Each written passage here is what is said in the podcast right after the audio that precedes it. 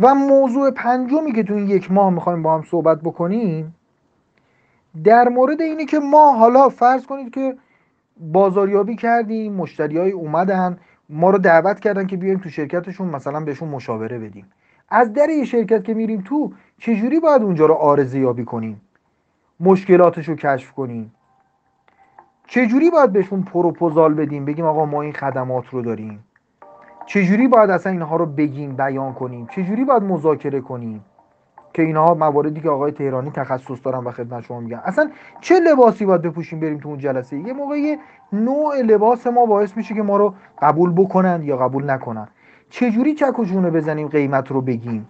چجوری در حقیقت انواع اقسام قیمت ها رو بدیم پلن های مختلف رو بدیم و باش بازی بکنیم تا اون قرارداد رو بگیریم؟ حالا این می‌تونه یک قرارداد بزرگ با یک شرکت یک سازمان باشه. می‌تونه فروش یک سیدی باشه از صد هزار تومن تا صد میلیون تومن یک دوره باشه یک فیلم باشه. ما باید مذاکره کردن رو چه در فضای آنلاین چه در فضای آفلاین چه در فضای حضوری این رو بدونیم که موقع چجوری بنویسیم که اگر طرف یک خدمت گرون قیمت ما رو نخرید حداقل بیاد یک چیز ارزون قیمت تری رو بخره که باز دوباره تو اون جوری به طرف خدمت بدیم جوری براش ارزش ایجاد کنیم که باز دوباره سراغ ما بیاد.